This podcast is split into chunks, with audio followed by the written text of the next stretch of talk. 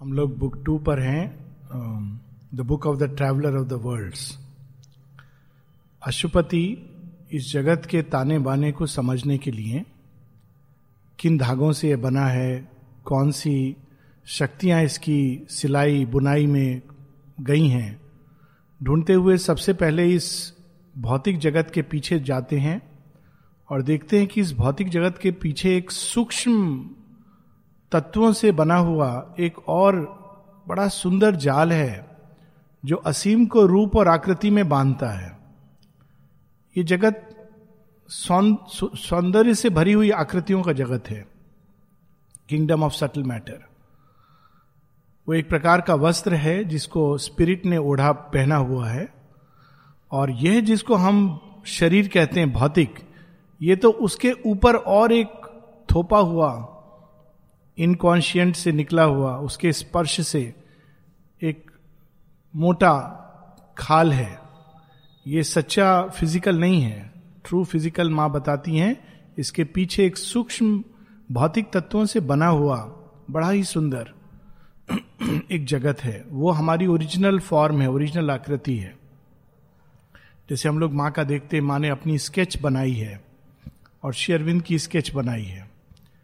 और दूस, दूसरी ओर माँ के फोटोग्राफ हैं। अब माँ तो जो अंदर है वही बाहर वही दिव्यता बाहर भी आती है। लेकिन फिर भी जब हम स्केच को देखते हैं तो उसमें और फोटोग्राफ में डिफरेंस है।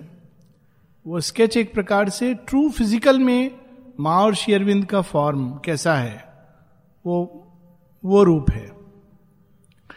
फ़िज़िकल के ऊपर, भौतिक जगत से और ऊपर जब अशुपति बढ़ते हैं कि इस भौतिक जगत को किसने प्राणवंत किया है, किसने जीवन से भरा है, किसने अनेकों अनेकों रंग, मूड के रूप में, भाव के रूप में भर दिए हैं तो अशुपति देखते हैं कि इस भौतिक जगत के पीछे एक प्राण तत्व है। और प्राण तत्व जहाँ एक और भौतिक तत्व को पोषित करता है, वहीं दूसरी ओर वह दिव्यत्व के क्षेत्र में प्रवेश करता है। जहाँ एक और प्राण जगत में बड़े सुंदर स्वर्गिक दृश्य हैं। ऐसे ऐसे देवता हैं जिनकी ऊर्जाएँ धरती के अंदर सुंदर विचारों को, सुंदर भावनाओं को पोषित करती हैं। वहीं प्राण जगत में गहरी खाइयाँ हैं। अंधकार से भरी, विस्मित कर देने वाली गुफाएँ हैं, जहाँ अंधकार की शक्तियाँ निवास करती हैं। उनको भी प्राण तत्व पोषित करता है। ये अद्भुत बात है। वही प्राण तत्व जो ऊपर उठाता है, वही प्राण तत्व नीचे भी जाकर अंधकार की शक्तियों को, दैत्यों को, राक्षसों को पोषित करता है। उस स्थल से भी अशुपति बाहर निकलते हैं और मन की जगत में प्रवेश करते हैं। मन की जगत को शेयरविंद दो भागों में डिवाइड करते हैं kingdoms of the little mind and kingdoms of the greater mind little mind शुद्र मन, वह मन है जो अब तक पार्थिव जगत में प्रकट हो चुका है। मनुष्यों का मन लिटिल माइंड है। हालाँकि हम लोग विश्वास करते हैं कि हम सब ग्रेटर माइंड है, लेकिन हम जब हम पढ़ते हैं इसमें वर्णन तो मनुष्य के अंदर जो मन का खेल है, वो लिटिल माइंड है। हालाँकि अभी रस्ते में आ रहा था तो एक बड़े सीनियर आश्रम इनमेट ने कहा आलोक भाई, आपसे एक बड़ा असंभव प्रश्न पूछना है। अगर आप उत्तर दे सकें। तो मैंने कहा, असंभव प्रश्नों में मुझे बड़ा आनंद आता है। तो जरा पूछिए। तो उन्होंने कहा देखिए माता जी ने तो कहा है सुपर माइंड की बात, लेकिन आपको लगता नहीं कि हम लोग अभी मन पर भी नहीं पहुँचे तो मन जिस अवस्था में है, वो कब डेवलप होगा? तो मैंने कहा, बिल्कुल असंभव प्रश्न है, और इसका उत्तर माई दे सकती है। क्योंकि सुपर माइंड के लिए तो माने तीन सौ वर्ष बताए हैं, लेकिन मन तत्व का विकास, इसमें जब हम देखते थे, मन तत्व का विकास। और इस पार्थिव मन के ऊपर, ग्रेटर माइंड वह मन जो अंतर्भाष से, प्रेरणा से रेवलेशन से, स्वयं उस प्रकाश को जैसे चंद्रमा सूर्य के प्रकाश को ग्रहण करके धरती को प्रकाशित कर पाता है, वो जो आध्यात्मिक मन है, वो केवल किसी किसी देवतुल्य मनुष्य में, ऋषियों में, उनमें प्रकट होता है। परंतु साधारण मनुष्य में हम सब के अंदर साधारण मन या शुद्र मन प्रकट होता है और उसकी तीन सीढ़ियाँ हैं। पहली सीढ़ी है इंद्रियगत मन फ़िज़िकल माइंड वह मन जो केवल बाहर के स्पर्श से, मात्रा स्पर्श से, इंद्रियों के स्पर्श से ही सत्य को जानने का उसको बोध होता है। जो दिखता है, वह सच है। जो सुनता है, वह सच है। और वो इतना मूर्ख होता है कि कहीं से कोई भी बात कोई कह देगा, फट फट से सच मान लेगा। कभी कभी देख, देखने से आश्चर्य होता है कि ये कैसा मन है। कोई कुछ भी कह देगा अच्छा हाँ ये सच होगा। अब वो दूसरे को बोलेगा। दूसरे को उसमें थोड़ा और नमक डाल करके बोलेगा। तीसरा उसको, जब तीसरे को बोलेगा तो उसमें मिर्च डालेगा। चौथा उसमें हल्दी डालेगा। पांचवा उसको कुकिंग करके सर्व करेगा। पहले ही स्टेप पर रोक के पूछना चाहिए था, इस बात का प्रमाण क्या है? तर्क क्या है? आधार क्या है? अच्छा ऐसा है, फट से मान लेता है। या जो दिखता है उसको सच मान लेता है। ये इंद्रियगत मन की सीमा है। ऐसा नहीं कि लोग बुरे हैं या अच्छे हैं, ऐसे नहीं सोचना चाहिए सीमित है। उनकी सीमा है ये। तो ये मन केवल इंद्रियों से सत्य को पकड़ने का प्रयास करता है और अंत में कह देता है, भगवान नहीं है। क्यों? दिखाई नहीं देते, सुनाई नहीं देते। टच नहीं कर सकते इससे। इससे मुझे याद आ रहा है जस्ट थोड़ा डाइवर्शन लेकिन बड़ा सुंदर डाइवर्शन है। रिलके की मैंने एक पोयम पढ़ी कल परसों। उसका आज हिंदी में एक इंस्पिरेशन से कुछ लिखा भी। पर पोयम जो है बड़ी इंटरेस्टिंग है। वो ये भेद स्पष्ट करती है कि जो इंद्रियों की सीमा में बंधे हैं और जो इंद्रियों के पार एक जगत है, उसमें प्रवेश कर रहे हैं। तो पोयम का नाम है एक्सटिंग्विश माई आईज मेरे, मुझे नेत्रहीन बना दो, अगर उसका फ्री अनुवाद किया जाए। तो रिल के एक एटीन सेंचुरी के बड़े फ़ेमस मिस्टिक पोइट थे। तो कहते extinguish my eyes I shall still see thee मेरी आँखें फोड़ दो, फिर भी मैं तुम्हें देख पाऊँगा। Then he says make me deaf मुझे बहरा बना दो. Still I shall hear thee तो मैं फिर भी सुन पाऊँगा. Cut my hand I will still seize thee with my heart मेरे हाथ काट दोगे, मैं तुम्हें फिर भी पकड़ लूँगा अपने हृदय के भावों से. Burn away my heart and I will throb in the brain हृदय बंद हो जाएगा तो मैं मस्तिष्क के प्रकंपन द्वारा तुम तक पहुंचूँगा.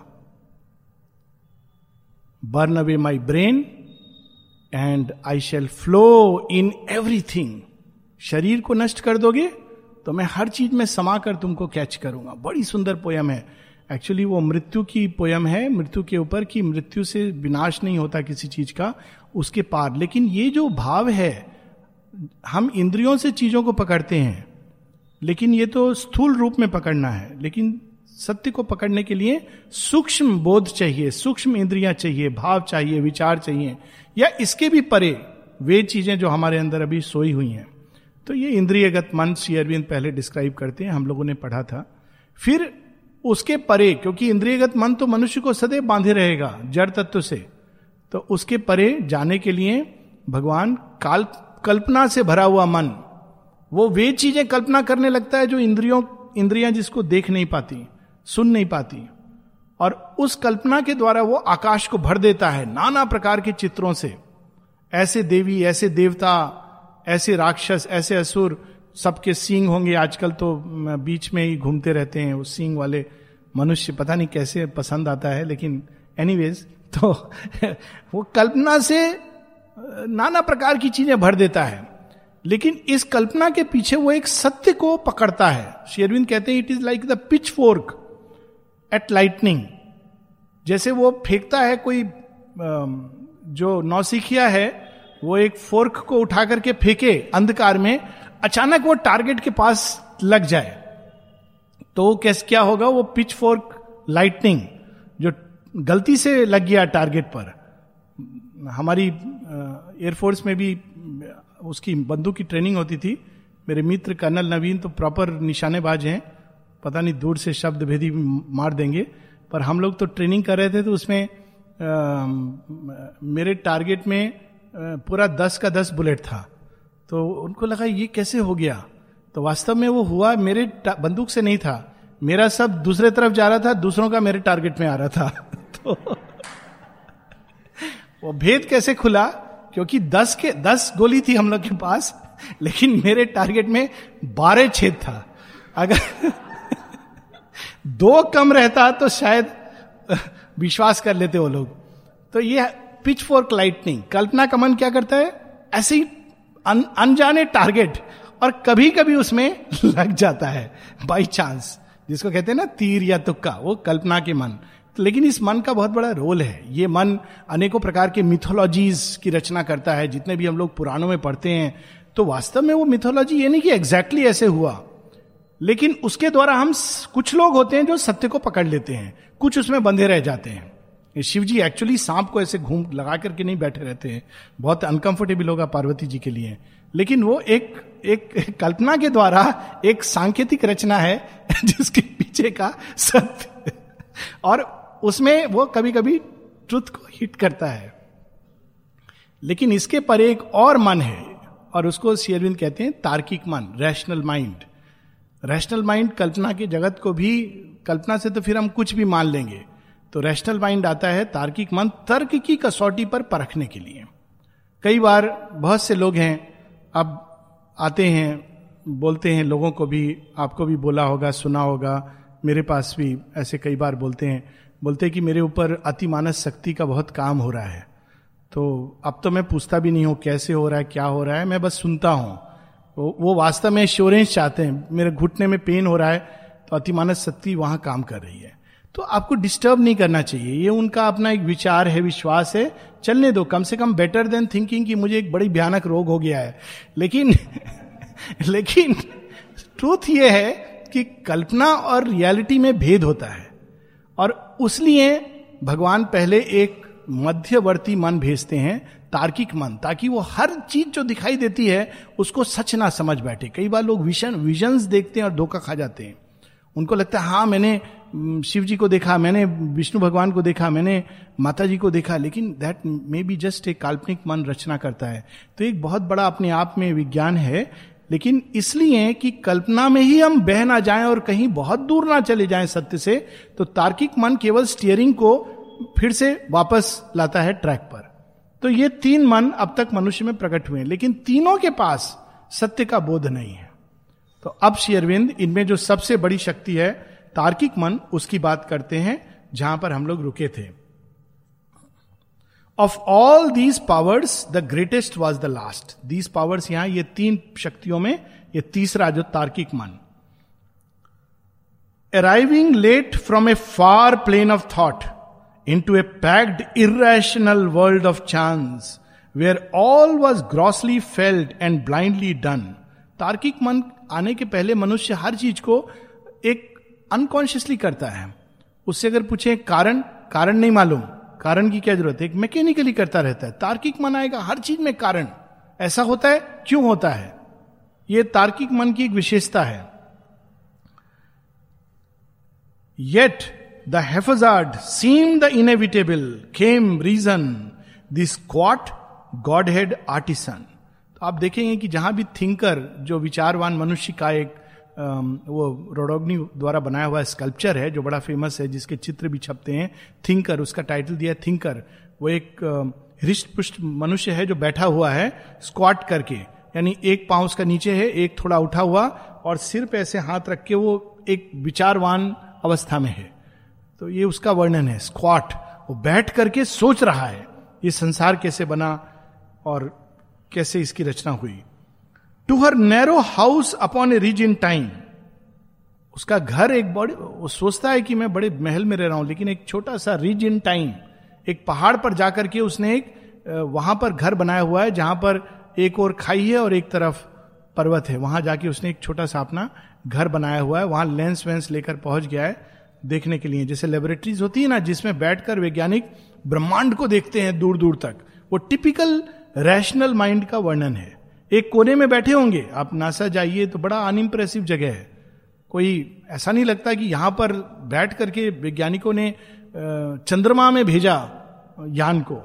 वहाँ बैठ करके एक कमरे में कभी, अब तो एक लैपटॉप लैपटॉप्स पे पूरे स्पेस मिशन को मॉनिटर करते हैं। अभी देखा होगा हम लोगों ने मंगल ग्रह में यान गया और इसरो में बैठ करके वैज्ञानिक उसको मॉनिटर कर रहे हैं।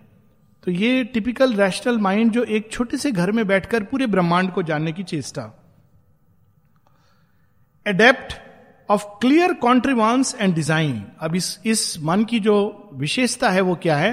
कॉन्ट्रीवांस एंड डिज़ाइन उसकी ज्योमेट्री बहुत अच्छी है एल्जेब्रा बहुत अच्छा है मैथमेटिक्स जानता है, और यंत्र बनाने के लिए वो परफेक्ट माइंड है।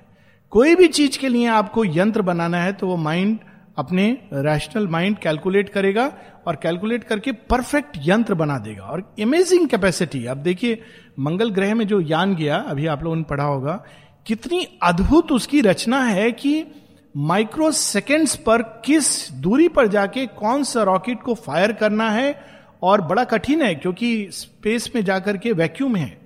हवा नहीं है। नॉर्मली जो फायरिंग होता है रॉकेट का, अग्नि जलती है, हवा के घर्षण से जलती है। तो हवा नहीं है। हवा नहीं है तो लिक्विड कैसे जाएगा? जो फ्यूल है, वो जाएगा तो इग्नाइट कैसे होगा? और ये सब कुछ, छह बार वो फेल हुए इस प्रयास में। फाइनली भारतवर्ष ने बनाया, ये गर्व की भी बात है। ये सब कैलकुलेट करके परफेक्शन के द्वारा। और अब देखिए उसका कितना बड़ा रिज़ल्ट होता है। आजकल कहीं भी आप जा रहे हैं, अगर आपके पास आईफोन है तो आपको कहीं भी जाना है, आप उस पर क्लिक करिए, मुझे ये जगह चाहिए। उसमें मैप आ जाएगा, आप कहाँ खड़े हैं, घर तक दिखाई दे जाएगा। आप उस पर अपना घर देख सकते हैं। लिटरली इतनी पावरफुल इमेजेस हैं। क्यों? वो सैटेलाइट गई हुई स्पेस में, वो इमेजेस को हर सेकेंड भेज रही है और लोग रिसीव कर रहे हैं। ये सब किसकी रचना है? रैशनल माइंड की रचना है। तो अपने आप में श्री पहले उसकी क्षमता बताएँगे, फिर उसकी सीमा बताएँगे। A pensive face and close and piercing eyes she took her form and irremovable seat वो जहाँ बैठ जाता है कहता है, मैं यहाँ से टिकूँगा नहीं. इसीलिए जिसका रैशनल माइंड डेवलप्ड होता है, उसके लिए आध्यात्मिक जीवन बड़ा कठिन होता है प्रवेश करना। लेकिन जब वो प्रवेश करता है तो उसकी रियलाइजेशन बहुत परफेक्ट होती है। माता जी बताती हैं, हर चीज़ पर वो प्रश्न करेगा, क्योंकि रैशनल माइंड है। तो उसको हटाना बड़ा मुश्किल है। लेकिन जब वो एक बार खुल जाता है प्रकाश के प्रति तो उसकी संभावनाएँ भी बड़ी अद्भुत होती हैं। The strongest wisest of the troll like three यहाँ देखिए शेरविंद का सटल ह्यूमर ट्रॉल कहते हैं बौने को। तो बौना राक्षस। सो ट्रॉल लाइक थ्री वो तीनों बौने हैं, लेकिन उन तीनों में जो स्ट्रॉन्गेस्ट और वाइजेस्ट है तो हम लोग सोचते हैं कि वो सब कुछ है। नहीं, लेकिन वो काल्पनिक मन और जो इंद्रियगत मन है फ़िज़िकल माइंड है, उसके कंपैरिजन में ये मन निश्चित रूप से वाइजेस्ट भी है और स्ट्रॉन्गेस्ट भी है। Armed with her lens and measuring rod and probe she looked upon an object universe अब उसके लिए हम लोग दो स्तर पे जीते हैं जो सुपर माइंड में यूनाइट हो जाते हैं सब्जेक्टिव और ऑब्जेक्टिव सब्जेक्टिव वे चीज़ें हैं जिनको हम माप नहीं सकते। भूख, प्यास, प्रेम, घृणा, भय, इसको मापा नहीं जा सकता। ये अनुभवगत सत्य है। और ऑब्जेक्टिव वह जो हमको दिख रहा है, सुनाई दे रहा है, जो गति है, सितारों की, इत्यादि इत्यादि। तो ये एक लेंस लेकर हर चीज़ को ऑब्जेक्टिव बनाकर पढ़ना चाहता है। तो इस चक्कर में बहुत सारी चीज़ें छूट जाएँगी, क्योंकि वो लेंस के द्वारा अगर कोई लेंस लेकर आप बोले उसको कि मुझे भूख लगी है। कोई लेंस निकाले, बोले, जरा देखने दो कितना भूख लगा है। आप बोले, बहुत भूख लगी है। नहीं, मुझे मेजर करने दो। आप, कोई मेजर नहीं है इसका कि भूख लगी है। भय हो रहा है, घृणा हो रही है तो इसका मेजर नहीं है। पर उसके पास यही साधन है measuring rod and the multitudes that in it live and die and the body of space and the fleeing soul of time और उस मेजरिंग रॉड से वो मापना चाहता है स्पेस कितना बड़ा है डायमेंशन शायद कोई मुझे बता रहा था आश्रम नोटिस बोर्ड में एक बड़ा सुंदर माता जी का कि when you can think of the universe and what is beyond the universe then you can begin to conceive of the divine तो ये मापना चाहता है, एक रॉड लेकर के ब्रह्मांड कितना बड़ा है। लेकिन जैसी मापता है, ब्रह्मांड और बड़ा हो जाता है। इट इज़ वेरी इंटरेस्टिंग ये जो कृष्ण की जो स्टोरी है, दुर्योधन फ़िज़िकल माइंड का प्रतीक है। तो कृष्ण जब खड़े होते हैं तो कहता है, लोग कहते हैं, तुम भगवान हो, तुम्हारा सरनेम तो यादव है तो तुम निश्चित रूप से बिहार या यूपी के होगे, और बाकी तुम ग्वाले हो तो भगवान कैसे हुए? ग्वाला और वो भी यादव सरनेम, ब्राह्मण तो भगवान तो ब्राह्मण होना चाहिए, या अधिक से अधिक क्षत्रिय होना चाहिए, तुम दोनों ही नहीं हो, भगवान कैसे हो सकते हो? तो वो सबको कहता है, बांधो इनको। तो जैसे ही बांधने जाते हैं, वो और विशाल होते जाते हैं, और विशाल होते जाते हैं। तो ultimately he cannot be tied this is the इसमें कई सिंबल्स हैं। एक सिंबल ये है कि तुम भगवान की जो बाहरी रूप है, उसको बांधने का प्रयास कर सकते हो, परंतु उनका जो सर्व सामर्थ्य है, जो असीमता है, उसको कभी नहीं बाँध सकते। तो तार्किक मन वहाँ फेल हो जाता है। वो गायब हो जाते हैं। That is how it goes took the earth and stars into her hands to try what she could make of these strange things तार्किक मन क्या करता है? तारों को अच्छा ये क्या है? सोचता है। जो काल्पनिक मन है और फ़िज़िकल मन है, वो क्या कहेगा? अरे, वहाँ पर भगवान ने तारे टांग दिए हैं काल्पनिक मन कह, करेगा, अरे, वो तारा मालूम है? उस तारे में एक देवता निवास करता है। ऐसे ऐसे रूप का है। तो उसको अपनी कल्पना से भरेगा। लेकिन तार्किक मन कहेगा, नहीं नहीं, ये जो मैं तो मैं देख नहीं सकता हूँ, मुझे समझने दो। तो उसका जो प्रकाश आता है, उसको पहले पकड़ने की चेष्टा करेगा, फिर उसको एनालाइज करेगा, फिर बताएगा कि तारा कब जन्मा था, कब मरा। बहुत से ऐसे तारे हैं जिनको हम देख रहे हैं जो मर चुके हैं। दे आर ऑलरेडी डेड क्योंकि उनका प्रकाश कई सौ वर्षों के बाद धरती को टच कर रहा है तो हमको आज वो दिखाई दे रहे हैं। लेकिन वास्तव में वो मर चुके हैं। तो ये तार्किक मन उसको इस तरह से पकड़ने का प्रयास करता है in her strong purposeful laborious mind inventing her scheme lines of reality and the geometric curves of a time plan, she multiplied her slow half cuts at truth. तो हर चीज़ को वो काट के मेजर करके तो वो कहता है कि अच्छा ये यहाँ तक पहुँचा है तो अगले क्षण यहाँ पहुंचेगा इस तरह वो जीवन को भगवान की गति को, हर चीज़ को प्रेडिक्ट करने की चेष्टा करता है।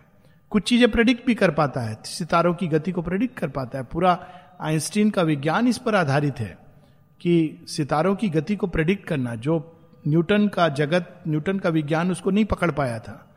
तो आइंस्टीन उसको पकड़ने के प्रयास में पूरा रिलेटिविटी की थ्योरी उन्होंने दे डाली कि सितारों की गति को पकड़ सकता है वो, कि आज वो यहाँ है, कल कहाँ पर जाएगा। She multiplied her slow half cuts of truth at truth impatient of enigma and the unknown intolerant of the lawless and the unique imposing reflection on the march of force imposing clarity on the unfathomable she strove to reduce to rule the mystic world संसारिक रहस्य है लेकिन ये जो तार्किक मन है उसको रहस्य पसंद नहीं है। उसको समझना चाहता है। वो भी वास्तव में सत्य का ही अभिप्सु है। लेकिन कैसे समझना चाहता है? शेरविंद कहते हैं इम्पेशेंट है वो। तो हर चीज़ को मेजर करके रूल फॉर्मूला में बांधना चाहेगा। टिपिकल एग्ज़ाम्पल है, अगर एक मिस्टिक और एक एक योगी और एक तार्किक मन से बना हुआ विचारवान मनुष्य दोनों खड़े होंगे समुद्र तट पे। तो योगी जहाँ समुद्र को देखकर चैतन्य महाप्रभु की तरह बोलेगा, अरे, श्याम वर्णी कृष्ण है। उन्हीं की तरह विशाल है, अगाध है। ना आदि है, ना अंत है। और जो थिंकर होगा, वो बोलेगा, ये लहर आज थोड़ी ज़्यादा लग रही है। आज कौन सा दिन है? ज्वार भाटा के कितने नज़दीक है? सुनामी तो नहीं आ रहा, ये तो नहीं हो रहा, वो तो नहीं। उस लहरों को पढ़ने में लहरों का आनंद लूज कर देगा। उसका ये तरीका ही है, क्योंकि उसका मन की बनावट ऐसी है। तो हर चीज़ को वो नियम में बांधना चाहता है। वास्तव में संसार में नियम मन की कल्पना है। ये बहुत बाद में ये सत्य प्रकट होता है। ये करने से ऐसा होगा, वो नहीं करने से ऐसा होगा। पाप, पुण्य, सब कुछ, जितने भी नियम, वास्तव में कोई भी वस्तु इस तरह से नियम से चलती नहीं है। उसमें हमेशा एक कोई चीज़ चलती है जो उन्मुक्तता का आभास देती है। जीवन की गति में नियम के साथ साथ स्वतंत्रता चलती है। शेयरविंद कहते हैं, हर गति के साथ एक स्वतंत्रता चलती है जो उसको बिल्कुल अलग मोड़ दे सकती है। लेकिन मन उस स्वतंत्रता को महसूस नहीं कर सकता, क्योंकि वो स्वतंत्रता उसकी आत्मा से उत्पन्न होती है। लेकिन वो नियम में चीज़ों को, ये खाने से ऐसा होगा, ये करोगे तो वैसा होगा। शेरविंद से किसी ने पूछा कि, कई पापी लोग को भगवान क्यों मिल जाते हैं? कहते हैं, तुम ग्रेस को नियम में बांधना चाहते हो? बिल्व मंगल अगस्टीन जगन मघाई क्या इनकी कहानियाँ मात्र भ्रम है? ये सच्चाई है। कहते हैं, ग्रेस को तुम किसी मानसिक मापदंड या नियम में नहीं बाँध सकते। वो किस आधार पर एक्ट करती है, इसको मनुष्य नहीं समझ सकता। तो कुछ चीज़ें वो जान सकता है, लेकिन तार्किक मन के परे जाकर, तार्किक मन की सीमा में कि ऐसा है तो ऐसा होगा, ये अप्लाई नहीं करता है।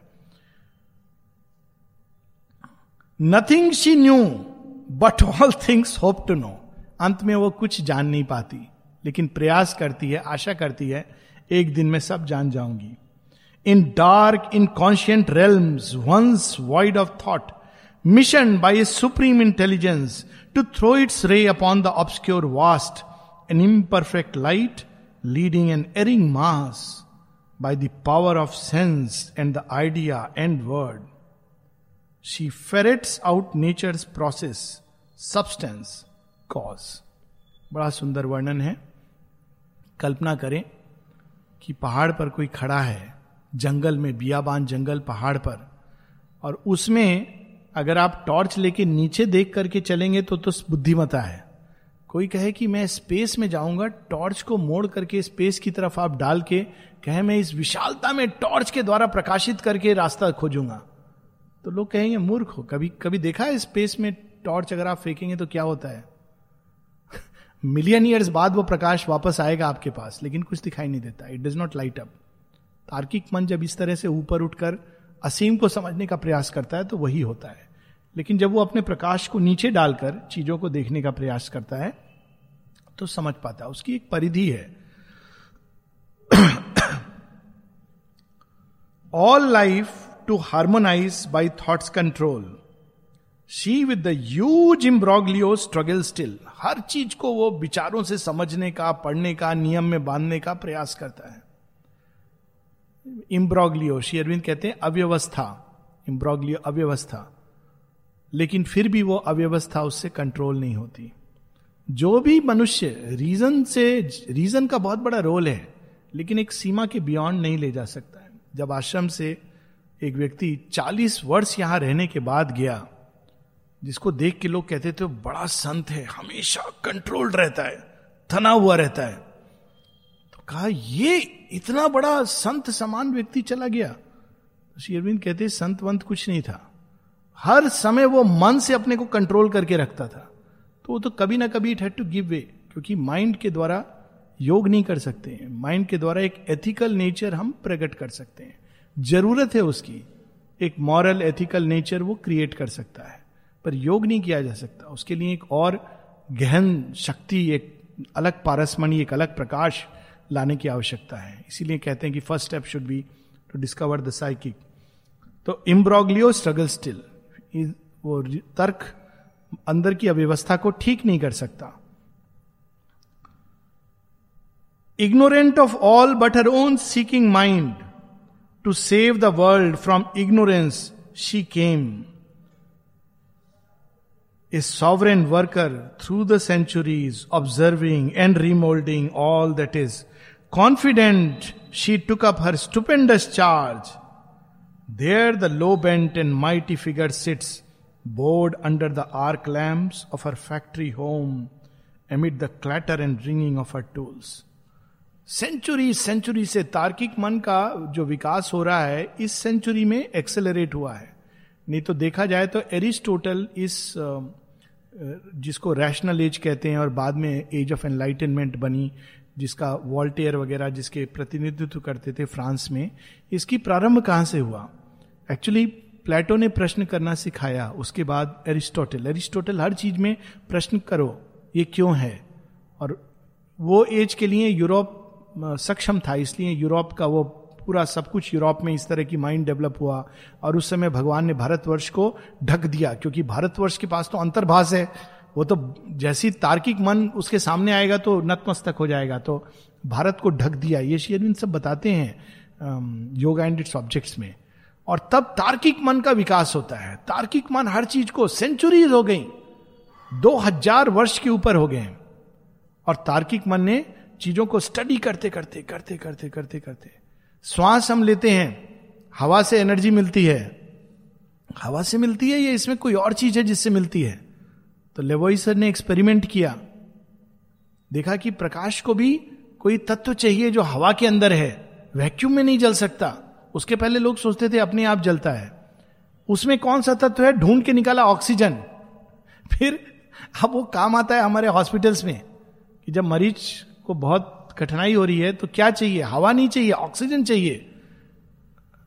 ऑक्सीजन हवा में एक बहुत छोटा परसेंटेज है, नगण्य परसेंटेज है थ्री परसेंट उसको एक्सट्रैक्ट करके हंड्रेड परसेंट बना करके देने के प्रयास, ये तार्किक मन ने ये सब सिद्ध किया है, क्योंकि वो इस तरह से चीज़ों को पकड़ता है। A rigorous stare inner creative eyes rigorous stare जिससे कोई चीज़ छूट नहीं सकती। हर चीज़ को गहराई से देखने का प्रयास करेगा। Coercing the plastic stuff of cosmic mind she sets the hard invention of her brain in a pattern of eternal fixity गलती क्या करता है?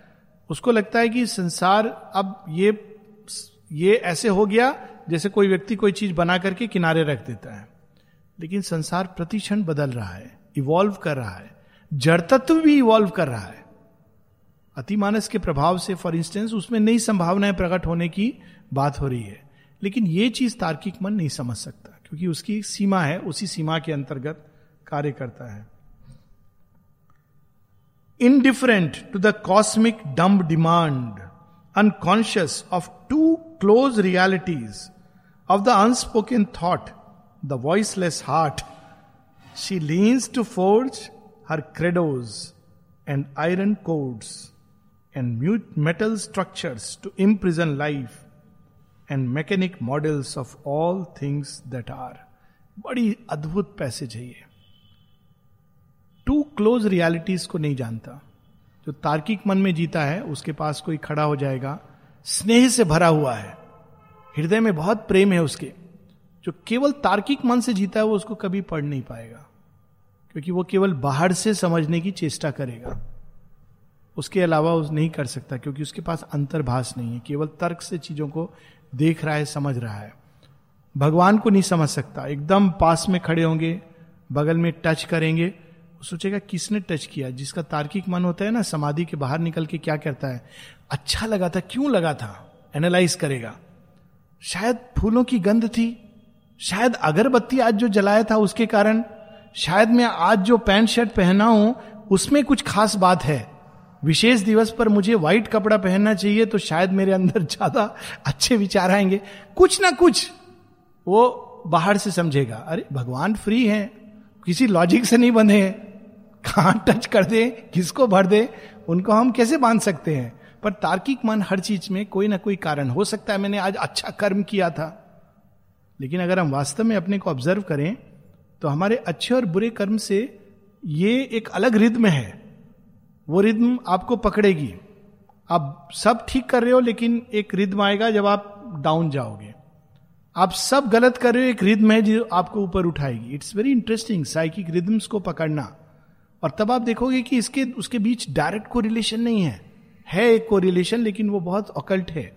इस तरह का को रिलेशन नहीं है। इट्स वेरी अमेजिंग तो ये तार्किक मन उन चीज़ों के प्रति अनकॉन्शियस है। और देखिए इसमें जो ह्यूमर है शेयरविंद का metal structures to imprison life अब हवाई जहाज़, कार, ये सब चीज़ों में लोग जाते हैं तो क्या है? एक दृष्टि में देखा जाए तो चलता फिरता प्रिजन है। क्योंकि बाहर निकलेंगे तो परेशान हो जाएँगे। आइडियल ये होना चाहिए कि अंदर बाहर दोनों में आप आनंद से हैं। ये भी नहीं कि उपेक्षा, नहीं हम इसमें चढ़े तो कहीं फंस जाएँगे। नहीं, दोनों अवस्थाओं में आपके अंदर वही विशालता और आनंद होना चाहिए। ये नहीं कि आप उसमें इतना इम्प्रिजन हो जाओ। कुछ दिन पहले मैं देख रहा था, बड़ी इंटरेस्टिंग आज अब देखने का मन करता है क्योंकि आम आदमी पार्टी ने वो कहा है कि कोई रेड लाइट ये सब नहीं होगा। तो अब कोई रेड लाइट में जाता है तो स्ट्राइक करता है कि कुछ गड़बड़ है।